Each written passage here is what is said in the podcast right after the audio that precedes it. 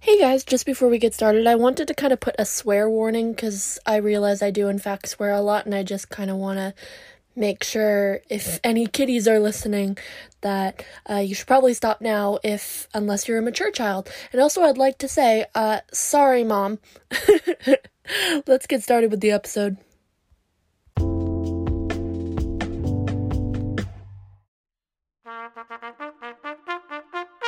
Long may she reign, presented to you by Aidan Fitzgerald.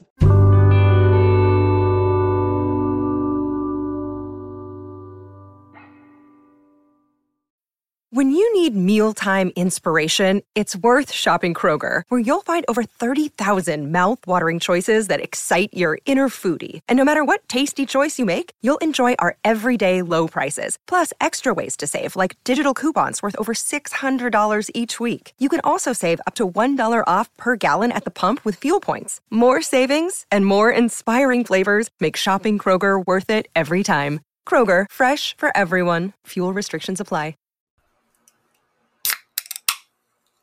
Oh that was a good one.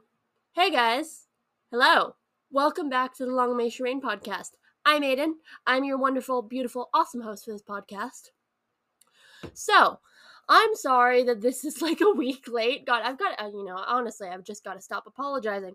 Uh i i had a cold and my mic stopped working. I think i fixed it now. I guess we'll find out uh as i'm uh, editing this but yeah it's been it's been a rough couple of weeks. Um my health has been like terrible like for a while. Like i got a cold. I thought like oh no have i finally caught covid? No i literally just had like a cold that my mom gave me. Thanks mom. Love you so much. So i wasn't able to record this. And then my like mic or like something with my computer has been crapping out. Like you guys probably would have heard it on the jenny jerome episode which i still haven't been able to fix. I'm like honestly at this point considering just deleting it because i don't know how to fix the audio to make it not do what it's doing, but whatever. Um anyway, what what interesting things have happened to me that you guys might want to know about? Oh, this didn't really happen to me, but my parents went to Boston on like a trip and uh, they seemed to have a lot of fun, which is great. Uh, but they also brought me back a lot of souvenirs. I love it when people give me gifts from trips. It's like my favorite type of gift. Anyway, I got a whole bunch of stuff, but the funny thing is, so you know, Boston is filled with a lot of history um, so I asked my parents to go to a couple museum gift shops for me.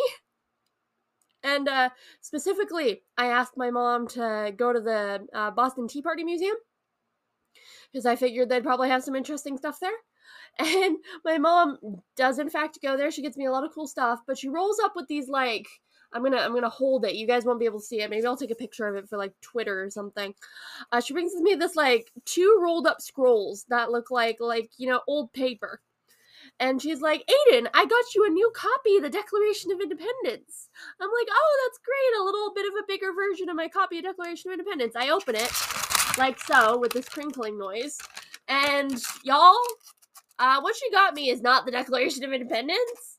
To be honest, I'm not really sure uh, what it is. Um, I think it's like the like uh redone like uh United States Constitution because it's got all the different um amendments, you know, with my favorite amendment, like uh, you're not allowed to have the army in your house or something like that. I don't know what she got me, but she told me it was advertised as the Declaration of Independence, but it is not the Declaration of Independence. so that was fun. Thanks, Mom. Love you. Um, anyway, enough about that. Today we are talking about Mumtaz Mahal. Now, you may have never heard of her, but I bet you've heard of her tomb, the Taj Mahal. Mumtaz kind of like she kind of goes down in history. She's always remembered for dying and then her husband building this fantabulous tomb for her because he loved her so much. And that's great and all, and we're going to talk about that. But I want to talk more about what Mumtaz did in life that made her so loved and just beloved by everyone around her. So I hope you guys are excited. I know I am. Let's get into it. Okay, so Mumtaz Mahal was born as Arjamand Banu Begum on the 29th of October 1593 in the city of Agra, India, to the Grand Vizier Asaf Khan and his wife Dijwana Begum. I'm pretty sure I pronounced those right. I am so sorry if I didn't. Anyway, Now, with her being born on October 29th, that makes her a Scorpio, which is a sign we are very familiar with on this show. Scorpios are mysterious and they'd probably sell you to Satan for a single corn chip, but they are also passionate, creative, and bold individuals. I love me a good Scorpio, even though they scare the shit out of me. Um, not to mention, I recently learned that Scorpio's ruling planet is Pluto, which makes a lot of sense. I mean, uh, you know, Pluto in the Roman pantheon is, you know, your equivalent to Hades. And uh, even though Hades isn't the actual god of the dead, he's just like Lord of the dead. He's also like the depressed emo kid of the Roman and Greek pantheon. So it's only natural that Scorpions would be the depressed emo kid of the zodiac signs. Now, before we get into Mumtaz's story, let's talk a bit about her birth name, Ajamand, because it actually has very interesting origins in the Persian language, and I didn't I didn't know any of this. So Ajamand translates to respected or noble, which I think fits her very well considering she was one of the most well respected women of her time in the Mughal court. Not to mention her nickname Mumtaz Mahal means exalted or respected. So you can just tell that people really liked her. I mean, her birth name already like gives an air of nobility and respect, and then they just gave her a nickname that means basically the exact same thing. So I think her parents seemed to know that she was destined for great things. Speaking of parents, let's talk about Mumtaz's parents, Asaf and Dijwan. Dijwan, no. Dai, Daijwanji. Daiwanji? It's really interesting spelling. I've never seen an, anything spelled like that. Anyway, um, now the story of Mumtaz's family starts with the rise of her grandfather, Mirza, who managed to pull his family out of disgrace right into the limelight of the powerful Mughal court.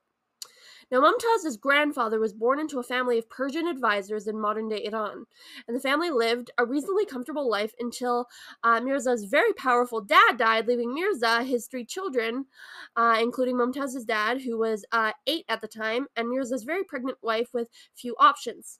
Now, it, it didn't really seem clear to me when I was researching Mirza, like why his dad dying, like basically threw his family in into disgrace. Like maybe I didn't like look into it hard enough, but like for some reason after Mirza's dad died, there were no options for them to stay um in the Persian court in Iran, so they had to like they had to get out of there.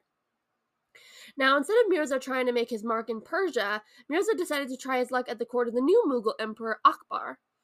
Now, along the way to India, the family was it was a fucking rough road trip for their family. They were attacked by robbers, so they lost a lot of their remaining valuables that they had tried to bring with them to India. The only thing they had left was one mule, which everyone in the family, like all, all the kids, Mirza's wife, and himself had to take turns like riding at once. Uh, but eventually they did make it to India, and not too long after this, Mirza's wife gave birth to Mumtaz's aunt, Nur, who would not only uh, be like Mumtaz's like intro to the royal Mughal court, but was also considered by her own family to be a good luck charm because she like kind of I, I don't know brought this like sense of like hope to the family because immediately after Nur was born, the family was taken in by a rich merchant family who helped Grandpa Mirza get a job serving Emperor Akbar. Mirza was eventually pro- promoted to the treasurer, giving his family enough income to set up his kids for success. Now, Mumtaz's dad served as governor to several wealthy regions under Akbar's command. And then he served as Grand Vizier to Emperor Jahangir, and he received a banger education. Now, for context, Grand Vizier is kind of like a prime minister. I think we probably talked about this in uh, my Jodha episode, but that's basically what a Grand Vizier does. He's like a he's like a prime minister. Also, like if you've ever seen Aladdin, uh, Jafar is like the Sultan's Grand Vizier. Like he makes himself the Grand Vizier. It's a very powerful position. Anyway, um, Mumtaz's dad was also granted a very illustrious marriage to Mumtaz's mother, who we don't really know that much about.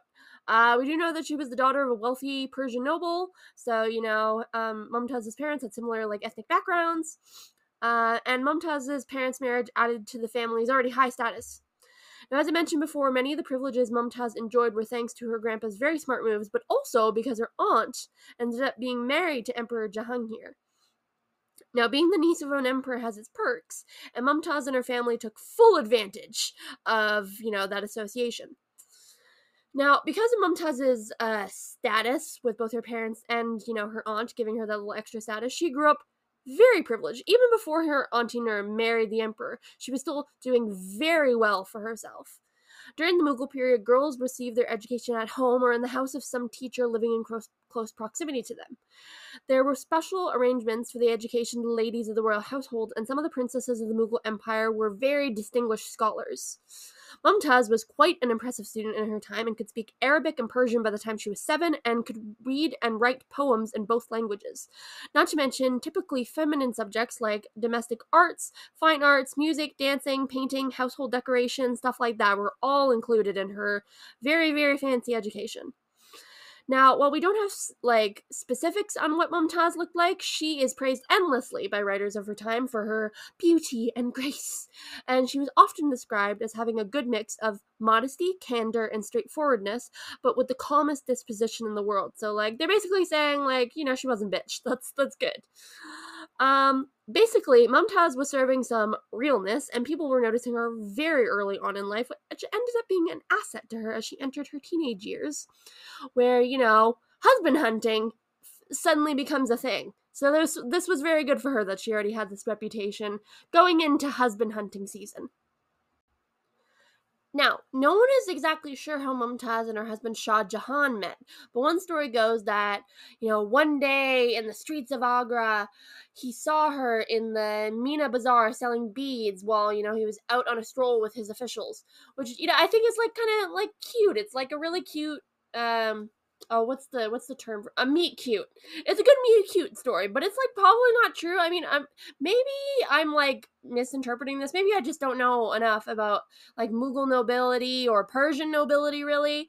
But like sure they could have met in a bazaar but like why the fuck would mumtaz be selling things on the side of the road? I i don't get it. Like do you get it? Because i anyway um like she wasn't a merchant's daughter. She was quite literally the daughter and granddaughter of two separate prime ministers in the mughal empire. Like like why would she, why would she be selling stuff in a bazaar? Anyway now it's actually more likely that they already knew each other. After all mumtaz's aunt was like literally his it was literally shah jahan's stepmom and two of her immediate family members had served in shah jahan's father's court. So there was no way they hadn't crossed paths up until the, the point where they, they were teenagers. But, and they were also like so close in age. They were like barely two years apart. Anyway, however they met, Shah Jahan was immediately smitten with Mumtaz, and they were engaged very, very quickly. Uh, when Mumtaz was 14 and Shah Jahan was about 15. However, the young and very in love couple had to wait five years to get married because the uh, court astrologers believed that it, if the couple married on the 10th of May 1612, they would have a very happy and successful marriage. So soon after they were engaged, Mumtaz moved into the palace harem so that she could prepare to become an imperial princess and uh, hopefully a future empress in waiting. Now, at the time Mumtaz would have arrived in the imperial palace, Shah Jahan's grandmother, Jodha, our girl Jodha, would have been running the shit out of the harem like the boss bitch, bitch that she was. So I'm sure Mumtaz would have been uh, heavily influenced by someone as uh, powerful and successful as Jodha had been as empress. Um, after uh, five years of waiting, Mumtaz and Shah Jahan were married on the 10th of May, 1612, as uh, uh, asked for by the astrologers. And while we do not know what their wedding was like specifically, we do know about the traditions of past royal weddings. So I suppose we can guess about what their wedding would have looked like.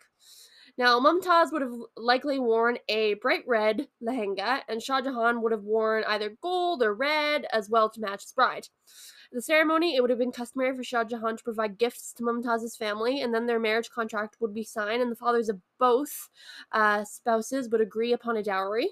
After verses from the Quran were read and marital responsibilities are agreed upon, the bride and groom would officially be married and receive blessings while they pray together. Now, during the wedding feast, all attendees would be uh, segregated based on gender, but in good news, everyone gets to enjoy a fantastic Mughali feast. So, woo, you know, lots of Indian food is really good. I'm sure it was great at this wedding. Um, after the reception ends, Mumtaz would have said farewell to her family. And now, at just 19 years old, she is an imperial princess and hopefully an empress in waiting for one of the most powerful empires in Southeast Asia. What could go wrong? I mean, nothing could possibly go wrong in her life that could make this, yeah. Um, it's it's buckle up, kids. Um, now, before we talk about Mumtaz and her new husband's relationship, let's get to know a bit about Shah Jahan first. Now, Shah Jahan was born as the ninth child and third son of Prince Salim, the future Emperor Jahangir, and his second wife, Jagit Gosan, who was the niece of our fave Mughal empress, Jodha. Now, Shah Jahan's birth name was Khurram, which is Persian and means joyous, which is so cute. I love that his name means joy. It's like um if you guys ever ever read the book uh, The Hate You Give or even seen the movie, um Starr's little brother is named Sekani, which also means joy, which is so cute. I love I love names that mean like joy in other languages. It's so cute. Anyway, also, uh, fun fact Shah Jahan's grandparents, Akbar and Jodha, were responsible for choosing that name, so good for them. Um, Anyway, Shah Jahan was educated in a manner befitting his station as a prince, and his education was fairly similar to Mumtaz's. Shah Jahan was taught uh, many cultural arts like poetry and music, and was well versed in the art of war. Um, he was not the biggest fan of languages as a, as a kid, uh, uh, but he really enjoyed learning um, Hindi literature and would often read his lessons in Hindi. Uh, one thing about Shah Jahan's personality that sticks out to me from reading about him is that he was really big on family. I mean, we have a lot of descriptions of him showing a lot of emotion towards family members, which we just don't really generally see. Um, for example, when he was 13, his grandfather Akbar was dying. He stayed at Akbar's bedside the entire time he was sick. He refused to move even after he was asked to leave for his own safety after Akbar died because of the possible uncertainty in the succession. Uh, because it's important to remember the oldest son isn't always the heir in the Mughal Empire.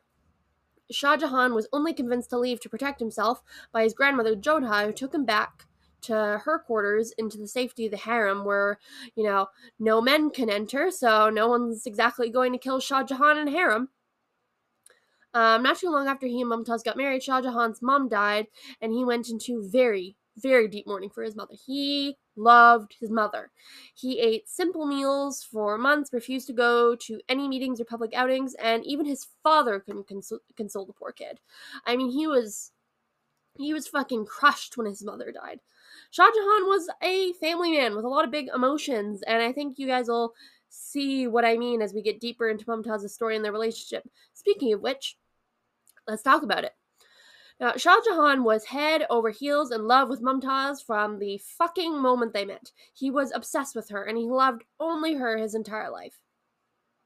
Now, as I've mentioned in the Jodha episode, uh, Mughal emperors were permitted to have multiple wives, and Shah Jahan had already had uh, two wives by the time he and Mumtaz were married. In that like five years he that they had to wait to get married, he married two other women. Um, he married his uh, first two wives for political reasons because that's what his advisors wanted him to do. But Mumtaz was him choi- his choice, and he made that very clear from the moment that they were married. He lost interest in his first two wives, and he only wanted to hang out with her, and he only took her everywhere he went. While Mumtaz was not as politically ambitious as, as her auntie Empress Nur, uh, she was still very politically savvy, and she was Shah Jahan's closest political advisor and confidant. I mean, they told each other everything, and Shah Jahan always wanted to hear Mumtaz's opinions on things. One thing that I think um, really shows uh, how much Shah Jahan trusted Mumtaz is that once Shah Jahan became emperor in 1628, she was made regent several times and was entrusted with the Great Imperial Seal. I almost said serial, which is something that goes on to every official document and makes it law in the Mughal Empire. Now, because Mumtaz had access to the seal, she was allowed to review documents in their final draft and put them into law herself. And Shah Jahan trusted her judgment to do that, which I think is just like a huge thing. I mean, she literally had the power of emperor in her hand, and she didn't abuse that power, which uh, tells you so much about her personality. Also, of all Shah Jahan's wives, she was given the biggest stipend of money for her living expenses, and they lived in the most beautifully decorated home together, which had like gold and precious stones, and it had a fucking rose quartz fountain. I want a rose quartz fountain. Why can't I have one? Anyway, Mumtaz living large. Now, as Empress, she was a big benefactor of the poor, often distributing large amounts of food in the poorest areas of Agra and leading Islamic prayers with the poor. In terms of hobbies, like most Mughal empresses, she was also into architecture and gardening.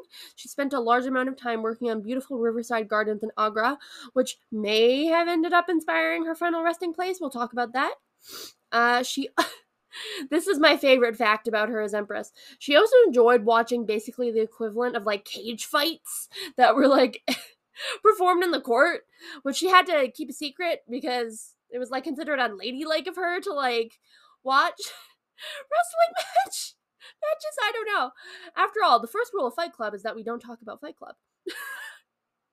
Speaking of that, not only did Mumtaz like watching like people get into like cage fights, she also liked elephant fights, which were like actual matches where elephants would fight. And she attended to those too because she just thought they were like fucking fun. Like I, I can imagine her just up on like her little throne, just like fucking placing bets on the elephant. She's like, "Mine's gonna win." Her name is Petunia.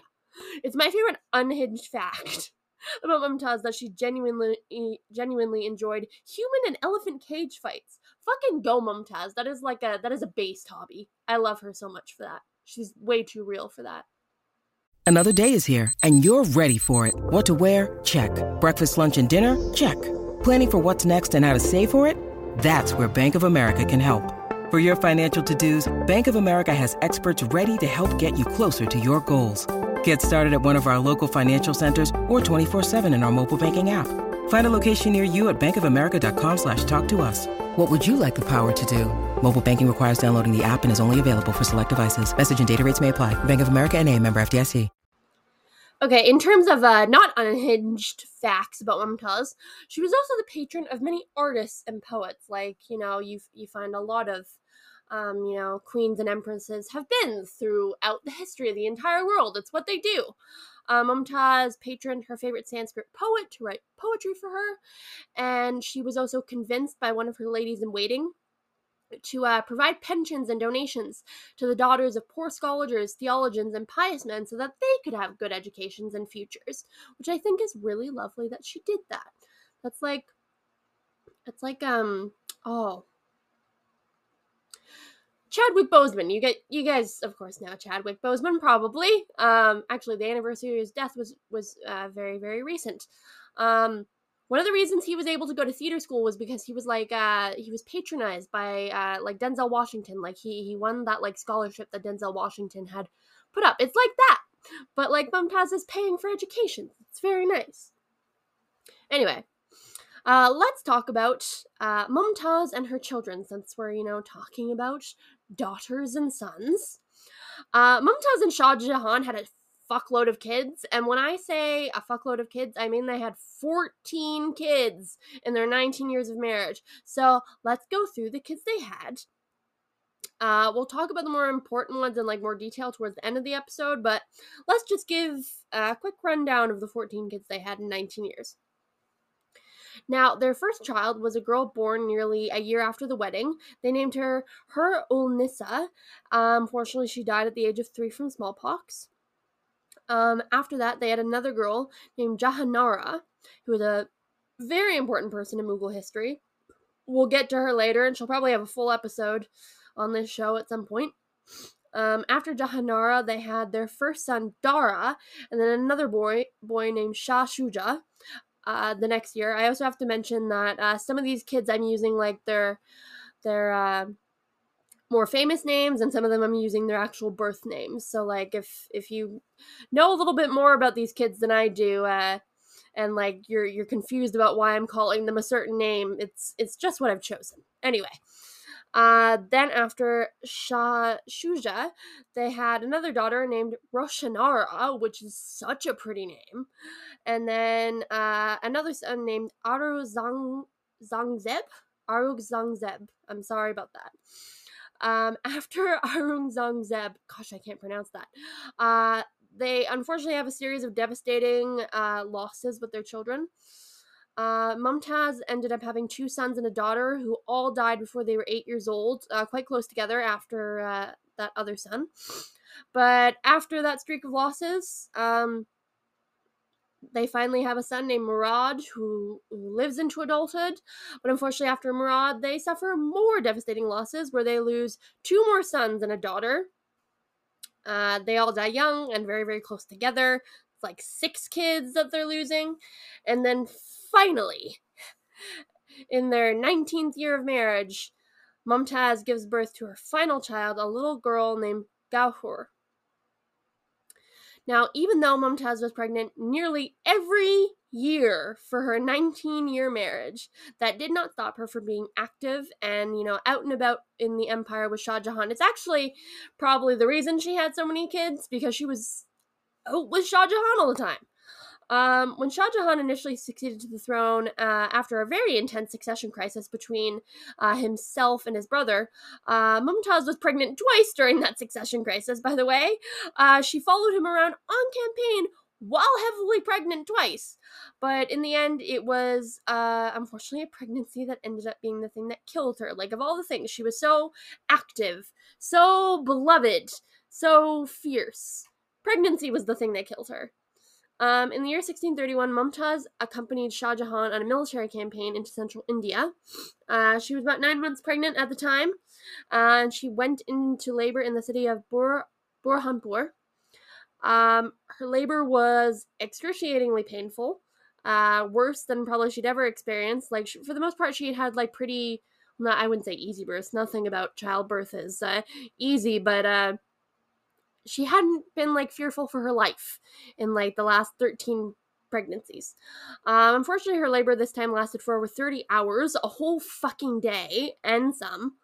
Uh, finally, after 30 hours, her daughter was born, but things went wrong almost immediately after the birth. Uh, 14 pregnancies is just like a lot on one person's body. Like, I'm no fucking doctor, but being pregnant 14 times over 20 years, no matter how fucking healthy you are, it's going to take a big toll on your health. And it took a really big toll on Mumtaz. She suffered a postpartum hemorrhage, which means she lost too much blood during the birth, and it killed her. Now, as I mentioned before, we know that Shah Jahan was a very big emotional person. I mean, when he lost someone, it would hurt him straight into the core, and this was no different when Mumtaz died. Shah Jahan went into mourning for a full year. No one saw this man th- during that full year. Well, that's actually that's a little dramatic. People saw him, but he didn't really want to be seen.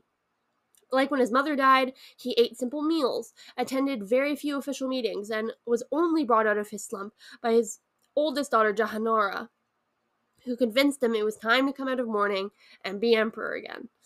Because she was just that bitch. But while in mourning, he had spent a lot of time planning a burial place for Mumtaz that would reflect the amount of love he had for her, and that became the Taj Mahal. Now, everyone, and I mean, at least I think, everyone knows what the Taj Mahal is, even if you haven't heard of Mumtaz herself. It is literally one of the most famous and beautiful buildings on the planet Earth, and it was built all because Shah Jahan loved Mumtaz so fucking much. The entire building is constructed of marble and was made with a very clear Islamic aesthetic and even has the 99 names of God as inscriptions in the crypt. While the rest of the building is 10 levels of fancy, Mumtaz's actual crypt is actually quite simple because um, I'm not an expert on this because I don't know much about um, you know, like rules in the Islamic faith, especially when it comes to burial. But I read there was a rule that, you know, when it comes to Islamic burials, the actual burial has to be simple or something. Um, I don't know much about it, but I read that that's like a rule. Now, the actual building took like 22 years to complete, and when it was done, Mumtaz was taken out of her temporary resting place where she died and placed in a golden casket and escorted back home by her second son to be buried in the Taj Mahal. Now, even though the construction of the Taj Mahal nearly bankrupted him, Shah Jahan was happy with the product, and his uh, son eventually had him buried there right next to Mumtaz for all of eternity. Now, before we get into Mumtaz's legacy, let's talk about the crazy su- succession crisis that broke out uh, between Mumtaz's sons after Shah Jahan died, which is really sad because I just know Mumtaz wouldn't have wanted her sons fighting. Honestly, I don't think any of these Mughal empresses would have wanted their sons fighting over anything. You don't want your kids to fight and murder each other after you die, right? Um, now, after Mumtaz had initially died, her daughters Roshanara and Jahanara took over as kind of like the first ladies of the kingdom for their father, even though uh, the oldest of them was only 17 years old and the other one was 14 years old. That's a lot to put on two teenagers. Uh, both girls ended up setting the tone for how the eventual sex- succession crisis goes. Why did I stutter on that? I don't know. I know how to say succession, right? Anyway. Now, as I've mentioned, the Mughals did not always pass the throne from eldest son to eldest son. It was just not a thing that they did. In fact, it was much more common to have a bloody succession war, like when Shah Jahan took away the throne from his half brother. And this was no different from Mumtaz's boys. when their father died, which I don't think is like a like why do they have to do this every generation? Like if they just did primogeniture, surely they'd have less wars, right? I don't know. Anyway, Shah Jahan had made it pretty clear that he wanted his oldest son Dara to succeed him, which wasn't a bad choice. Dara was a fantastic choice to succeed him. Dara was intellectual, intellectual and pretty progressive, much in the mold of his great grandfather Akbar. However, his younger brothers all also thought that they could do better. Uh, specifically, uh, brother number three with the uh, name I can't pronounce, Ara Arazangzeb, Ar- Aranzangzeb. Yeah, I'm sorry, guys. Oh, that's so bad. I'm butchering that. My bad. Um, now two major factions crop up in this war, and that is Dara and Aurangzeb. You know what? I'm just gonna call him Aura. I'm sorry. I really, really apologize for butchering that so bad. So Dara and Aura are two major factions. And both of the other two brothers in this succession crisis end up kind of like switching sides between the two of them, or, uh, you know, sometimes when they get bored, putting forward their own cases while their two sisters um, stay like pretty firm in their support of either brother. Now Jahanara was team Dara and Roshanara was team Aura. Now I'm gonna not gonna go too deep into this time because I'm probably gonna end up covering this uh, again when I do episodes on both Roshanara and Jahanara because I, I think there's enough content on both of them to do like two separate episodes on them. But basically, uh, Aura comes out on top in the succession war, and Dara is executed along with his other brother Murad. And while a lot of relationships between siblings initially go down uh, the toilet um, in these succession wars, Aura eventually reconciles with the rest of his siblings, especially his sister Jahanara, who he consulted along with Roshanara on state matters, and both women were very politically influential in their brother's reign. Overall, from what I read on Aura, he seemed to have an okay reign with a large economy, although he was very committed to making Islam a dominant force in the world and he had some pretty harsh taxes. But as I said, we'll cover him more extensively if I end up doing episodes on his sisters Roshanara and Jahanara. Anyway, the point is, Mumtaz's sons and daughters had very rough and interesting lives after her, and heavily contributed to her legacy, especially uh, the child that she gave birth to last, who lived to be 75 and was, along with her sisters, a staple in her brother's court. All right, getting into legacy. Mumtaz's beauty, grace, and her love for Shah Jahan inspired one of the most beautiful buildings on the planet that, despite being built centuries ago, still stands as a testament to that love. And I think that's just mwah, chef's kiss. Beautiful. Uh, not to mention, uh, many of the children Mumtaz had continued much of her work and became successful people and leaders, like she probably would have wanted them to be, although I don't think she would have wanted any of her sons to execute the other ones. Which is unfortunate that that happened, but that is how the Mughal Empire crumbles. Thank you guys so much for joining me in this episode. I will hopefully see you guys, uh, well, probably about a week. I'll, I'll hopefully post the next episode on time. We'll see. I've got to go to school. Um, bye, guys. Love ya. Hey guys, thanks for listening. If you have any suggestions for topics, you can just DM me on Twitter at Long May She Rain 2. The N at the end of rain is replaced with a 2 instead. I'm also available on Apple Podcasts, Spotify, Google Podcasts, Anchor, and like a whole bunch of other stuff.